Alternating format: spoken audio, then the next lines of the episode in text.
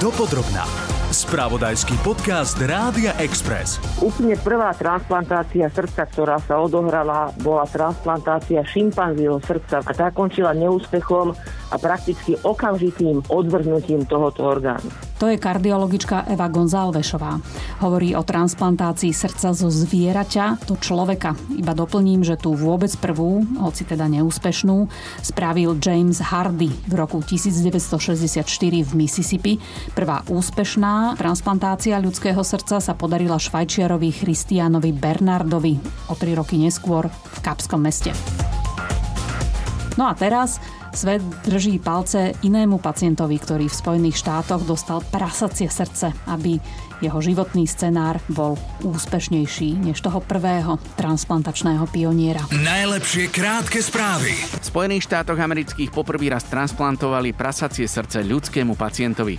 Experimentálny zákrok, ktorý trval 7 hodín, bol pre pacienta poslednou možnosťou na záchranu života.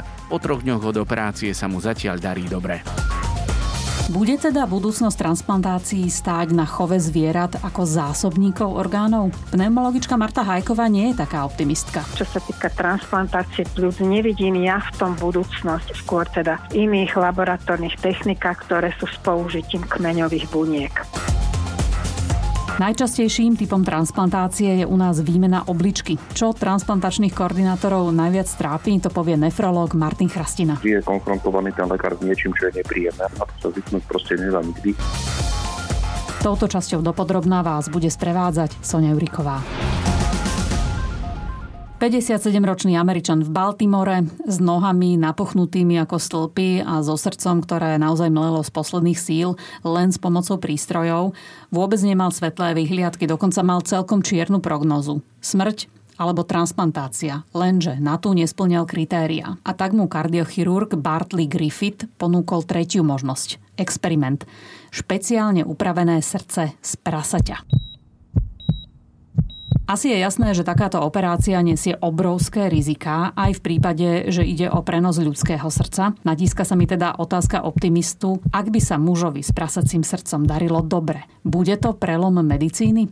Pýtam sa prezidentky Slovenskej kardiologickej spoločnosti doktorky Evy Gonzalvešovej. Mnohé experimenty, ktoré predchádzali tomuto výkonu, naznačujú, že by to fungovať mohlo. Vidíte v tomto budúcnosť transplantácií? To je veľmi ťažké odpovedať, ale určite sa do priestoru náhrady srdca dostane oveľa väčšie spektrum možností, čo je veľmi dôležité bude sa to môcť dať pripraviť. My momentálne to nevieme naplánovať. Pacienti čakajú, čakajú, až im zdvihneme telefón, povieme, máme pre vás srdce, príďte za 4 hodiny keď toto bude pravda, a to nebude zajtra ani za rok, ale keď sa to stane realitou, medicínskou rutinou, tak sa budú dať veci plánovať a v tom je teda veľký rozdiel. Pani doktorka Gonzálvešová, vy máte s ľudskými srdcami niekoľko desiatok rokov skúseností. Ak by ste mali uzavrieť nejaké stávky, tak skôr na umelé chlopne alebo vypestované, geneticky upravené zvieracie srdcia ako nádej pre transplantácie, alebo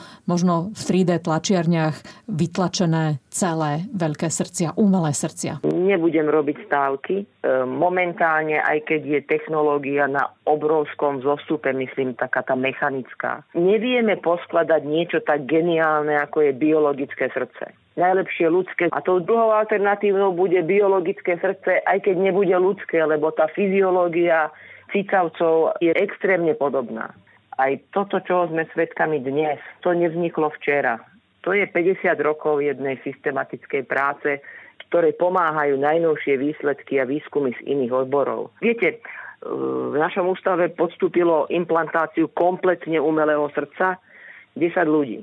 Niektorí dobre, niektorí horšie, boli aj e, nie optimálne výsledky, ako to pri takýchto ťažkých operáciách býva ale e, táto americká spoločnosť prestala pred pár týždňami predávať toto srdce do Európy. Prečo? Asi sa im to neoplatí. V celom tom širokom, širokej oblasti hrá hrozne veľa faktorov úlohu, či niečo sa bude vyvíjať alebo nebude vyvíjať. Aj ekonomické faktory. Iná americká spoločnosť kompletne zastavila vývoj svojich umelých srdc pred časom. Pravdepodobne preto, že si investične spočítali, že sa im to neoplatí. Tú úlohu zohrávajú nielen možnosti, či to naozaj viem spraviť, ale či je to e, ekonomicky únosné. A to je realita, to žijeme každý deň. To, čo sme pred rokom používali, dneska nepoužívame preto, lebo niekde spočítali, že sa to neoplatí. Zrušili. V každom prípade pre nás je to teda obrovská nádej, nie pre nás, predovšetkým pre našich pacientov, ktorých je veľa a budú len a len pribúdať. Ľudí, ktorí potrebujú transplantáciu, nielen srdca teda, je stále viac. Je to dobrá alebo zlá správa? Inými slovami, sme stále viac chorí, alebo e, sa zlepšila diagnostika tak, že dokážeme ponúknuť nádej ľuďom, ktorí by možno pred pár rokmi ju vôbec nemali? Vy sa pýtate veľmi správne. Je to aj tým, že sme úspešní, že vieme zachrániť životy v akútnych situáciách. Ten človek prežije, ale neprežije ako zdravý. Takže určite narastanie počtu pacientov s tými pokročilými formami srdcového zlyhávania je určitou daňou za úspech. Úspech v tom, že vieme liečiť ľudí, že nám nezomrú, ale my ich nevyzdravíme. My ich liečíme, liečíme, liečíme a oni, to ochorenie má svoj nejaký vývoj. Takže toto by som povedala, že je možno jeden z najdôležitejších faktorov, prečo tých pacientov skôr pribúda. Žijeme dlhšie a sme úspešní. Medicína je úspešná. Dopodrobná. Na Slovensku transplantujeme všetko, asi okrem pľúc. Tie sa slovenským pacientom a pacientkám menia v zahraničí. Doktorka Marta Hajková vysvetlí prečo. Doplním, že doktorka Hajková je hlavnou odborníčkou Ministerstva zdravotníctva pre pneumológiu, je prednostkou kliniky pneumológie a fyziológie na Lekárskej fakulte Univerzity Komenského v Univerzitnej nemocnici Ružinov. A čo je dôležité, je vedúcou centra predtransplantačnej prípravy a po transplantačnej starostlivosti. Najprv aktuálne. Bude muž s prasacím srdcom znamenať prelom v transplantáciách aj iných orgánov? Ja budem hovoriť teda vyslovene len za pľúca. Vo mne zatiaľ táto metóda nejakú nádej nevlieva. 3 dní po transplantácii alebo 4 dní ešte neznamená výhru. Naši pacienti po transplantácii najdlhšie žijúci sú 20 rokov skutočne kvalitného života transplantácie, či už od prasiat alebo od opic, ktoré sa v minulosti robili tých 60 70 rokov, nikdy neboli veľmi e, dlho úspešné práve kvôli tomu, že e, nebola teda ešte dobre prepracovaná imunosupresia. Čiže e, my skôr, čo sa týka pľúc, veríme práci v laboratórii s kmeňovými bunkami. To znamená na určitý model prieduškového stromu, hlavnej priedušnice a dvoch hlavných priedušiek sa proste vypestujú kultúry kmeňových buniek, ktoré e, zase rôznymi laboratórnymi procesmi dokážu príjmať do krvného systému kyslík a z krvného systému kysličník uhličitý smerom von. Už nehovoriac o tom, že ľudca musia vyplniť ten hrudný kôš skutočne presne tak, aby pasovali. To je niekedy aj problém, keď hľadáme vhodného darcu. Keď je veľmi malý, je problém, keď je veľmi veľký, je tiež problém. Ak hovoríme o transplantáciách, tak najčastejšie ide o obličky. To je taký orgán, ktorý sa dá darovať a aj darca a aj ten príjimateľ pri tom dobrom scenári žijú v relatívne dobrom zdraví. Pľúca sú na tom podobne, takisto dá sa darovať časť pľúc Nemusíme ano. teda čakať na nejakú tragédiu, keď odoberáme orgány človeku, ktorý už e, de facto nie je pri živote. Koľko takých transplantácií pľúc ročne Slovácia a Slovenky podstúpia? No, ja vás trošku opravím časť pľúc, to není časť pľúc, to sa môže tak diať u dieťaťa, u dospelého človeka. Najlepšie výsledky a najlepšie prežívania máme práve, keď sa od darcu zoberú obidve krídla. Vo výnimočných prípadoch je to teda len jedno krídlo a to druhé chore ostáva. Uh-huh. Čo sa týka počtu transplantovaných, od marca 2018 do teraz sme otransplantovali 13 pacientov v fakultnej nemocnici Motol.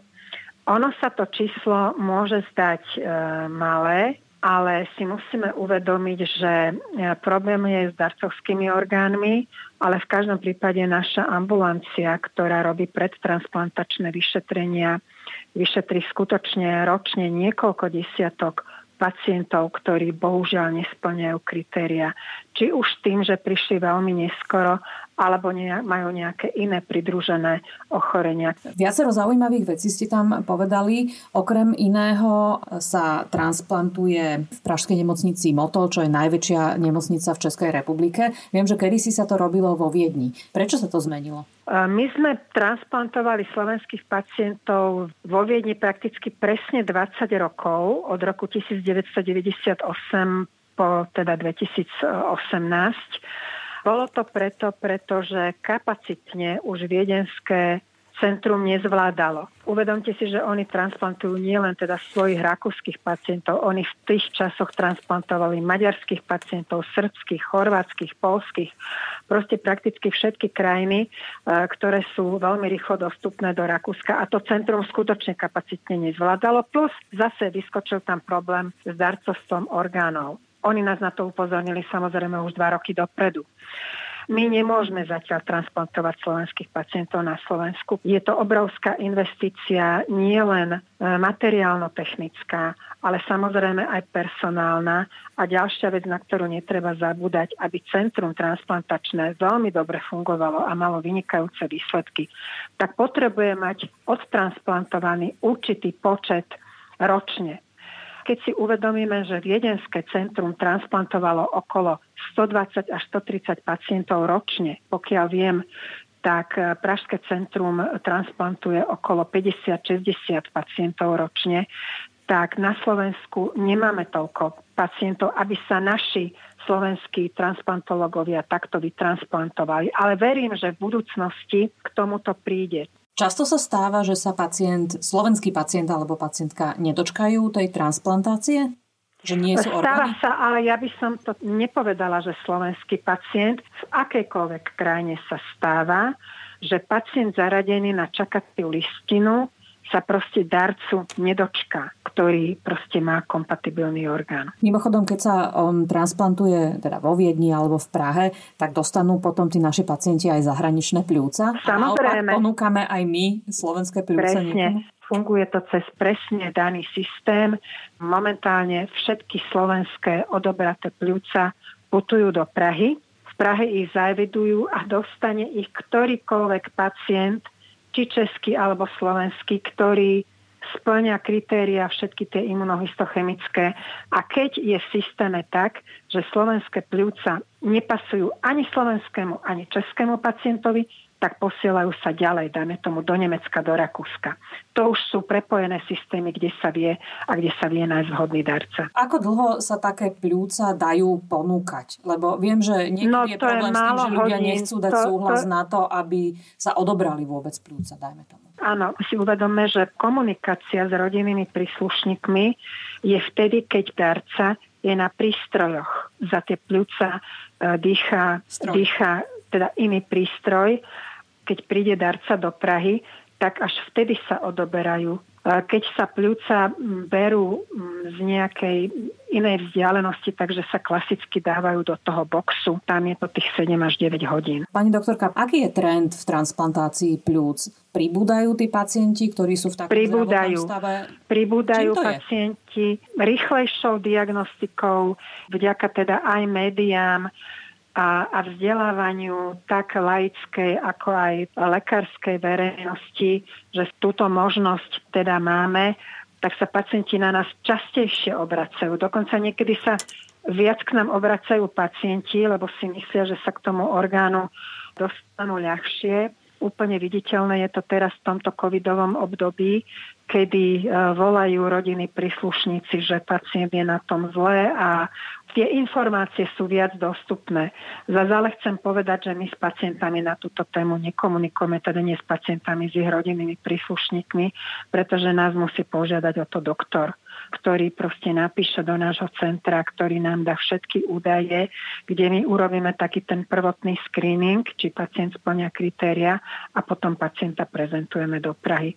Samozrejme teraz v tomto období je to všetko online. Presne aj na to som sa chcela opýtať, ako sa pandémia um, podpísala, keďže ide o ochorenie, ktoré postihuje pľúca. Transplantuje sa ďalej za rok 2020, to bola prvá a druhá vlna, boli odoperovaní, odtransplantovaní štyria pacienti a tento rok traja. Momentálne sú na čakacej listine v Prahe 7 pacienti. Im budeme držať palce. Držíme palce, majte sa pekne, ďakujem. Predvlani v prvom pandemickom roku sa u nás podarilo zachrániť 181 životov vďaka darcovstvu a transplantácii orgánov. Tak to aspoň píše ministerstvo zdravotníctva. Dostali sme sa tak na 15. priečku v hodnotení Európskej únie a zlepšili sme sa o 7 miest. Čiže v roku 2020 sme sa v transplantáciách vyšvihli napríklad vyššie než Nemecko. A to bol naozaj ťažký rok, čo mi potvrdil aj hlavný transplantačný koordinátor ministerstva zdravotníctva dr. Martin Chrastina. Vysvetlím, ako to u nás funguje logisticky. Na Slovensku existuje Národná transplantačná organizácia a pod ňu patria štyri centrá v Bratislave, Banskej Bystrici, Martine a Košiciach. No a tie spolupracujú s koordinátormi v regionálnych nemocniciach. Samozrejme na tých najťažších oddeleniach posledné dva roky naozaj preťažených covidovými pacientmi ich vyťaženosť je enormná a naozaj im patrí obrovská vďaka za to, čo robia, pretože vždy je konfrontovaný ten lekár s niečím, čo je nepríjemné. Na to sa zvyknúť proste nedá nikdy. Vždy je tá konfrontácia s smrťou určitým spôsobom nepríjemná. Samozrejme sme profesionáli, je našou úlohou sa s tým určitým spôsobom vysporiadať, ale každý z nás je otec, každý z nás je niekoho syn, čiže aj my sme len ľudia, tak ako aj tí, čo nás teraz počúvajú. Takže naozaj, že je to práca jedna z najťažších vôbec. Ale robíme to s tým, že na konci je naozaj niekto, kto bude ďalej žiť. Mohli by sme sa nádejať, že možno aj obličky zo zvierat, či už z prasiac alebo z opíc, by sa dali transplantovať. Orgánov je nedostatok, záujemcov je priveľa. Bola by toto cesta? Oblička bola transplantovaná tiež z prasiatka pred niekoľkými mesiacmi tiež v Spojených štátoch amerických. A pokiaľ mám ja vedomosť, tak tá transplantácia rovnako prebehla vtedy úspešne. Toto prasiatko bolo geneticky modifikované a bolo zbavené do značnej miery niektorých bielkovín alebo proteínov alebo iných štruktúr, ktoré sú na bunkovej membráne alebo aj inde, proti ktorým telo potom vytvára protilátky. Ako to bude ďalej vyzerať, to zatiaľ nikto nevie. Ďalej tu treba vnímať ten kontext absolútneho nedostatku orgánov. Ten nie je pre Slovensko typický, je typický pre celý svet. Ak to cesta bude, tak ja by som to samozrejme privítal. Ako otázka tu potom ešte vyznieva jednak etická, môj súkromný názor ako človeka, občana, ak aj konzumujeme zvieratka, tak ja osobne v tom problém nevidím, ale je to môj súkromný názor. A samozrejme, ale bude treba počúvať aj tých, ktorí majú iný názor. A ďalšia vec sú prípadné prenosné choroby. Napríklad aj také, ktoré nepoznáme do posiaľ. Predsa len je to humaná medicína, ktorá sa teraz spojila s medicínou iného živočišného druhu, ako je tu prekonaná tá medzidruhová bariéra. Viete, čo ma celkom prekvapilo? Že keďže oblička je taký orgán, ktorý máme párový, môžeme jednu darovať a stále aj ten darca, aj ten príjemca môžu mať relatívne dobrý život. A napriek tomu nemôžeme tie obličky darovať len tak. Nemôžeme to darovať z dobrého srdca, že možno si niekto vypočuje tento podcast a povie si, vedia, aby som bez tej obličky prežil a možno niekomu ale naozaj zachránim život. Prečo je to tak u nás? Hovoríme o tzv. altruistickom darcovstve. O tomto sa momentálne vedie odborná aj diskusia a uvidíme teda, čo táto diskusia prinesie. Niektoré krajiny to už aplikujú, teda že je možné darovať obličku do systému, samozrejme výlučne bez akéhokoľvek nároku na akýkoľvek honorára a vyslovene anonimne. Na Slovensku máme e, veľmi prísne e, sledovaný tento proces. Je to, v prvom rade tu máme program od darcov mŕtvych. Títo mŕtvi darcovia sú ľudia, ktorí majú odumretý mozog. Tú koncepciu mozgovej smrti ako také uznávajú vlastne nielen naše právne normy, ale aj všetky náboženstva. Potom je tu program darcov žijúcich. Tuto môžu darovať jednu obličku a taktiež e, môže príbuzný darovať svojmu blízkemu časť pečenia alebo jeden pečeňový e, lalok. V zásade my sa príbuzných nepýtame, e, či súhlasia alebo nesúhlasia, si príbuznými komunikujeme. Zásada je vždy im hovoriť čistú pravdu. Ľudsky normálne komunikujete a poviete mu presne tak, ako to je, kam to smeruje. Čo sa plánuje urobiť a ako by to videl ten ich príbuzný a naozaj možno povedať, že aj kampaň 7 životov, mediálne kampane vedú k tomu, že Slováci vnímajú problematiku darcovstva a transplantácie orgánov ako niečo, čo začína byť normálne. Ja som mal možnosť pôsobiť nejakú dobu aj v Španielsku, aj v Spojených štátoch amerických a tam táto téma zomretia, darovania orgánov je oveľa viac preberaná jednak v školách, v základných školách, na stredných školách. Oni to berú trošku inak, berú to ako niečo, čo je normálne. U nás je to tak tabuizované, ale dekády není to dôsledok nejakého konkrétneho vládnutia nejakej strany, lebo tak je to výsledok dlhodobého nejakého procesu. S tými ľuďmi treba rozprávať, vysvetľovať im to, vysvetľovať a zase ľudia Slováci sú ľudia, ktorí by sa rozdali ako naozaj nechceme nedávať, chceme dávať. Len viete, pokiaľ je tam tá nevedomosť, tak to vedie k tomu, že neveríme. Čiže informácie. Poskytnúť tým ľuďom informácie. Tak snáď sa nám to podarilo. Doplním, že doktor Martin Chrastina pôsobí v transplantačnom centre urologickej kliniky v nemocnici Ladislava Dérera v Bratislave. Túto časť spravodajského podcastu Rádia Express dopodrobna pripravili Tomáš Škarba, Miroslav Baričič a Sonia Juriková. Nájdete si nás aj na budúce. Počúvali ste podcast Dopodrobna, ktorý pre vás pripravil spravodajský tým Rádia Express. Ďalšie epizódy nájdete na Podmaze a po všetkých podcastových aplikáciách.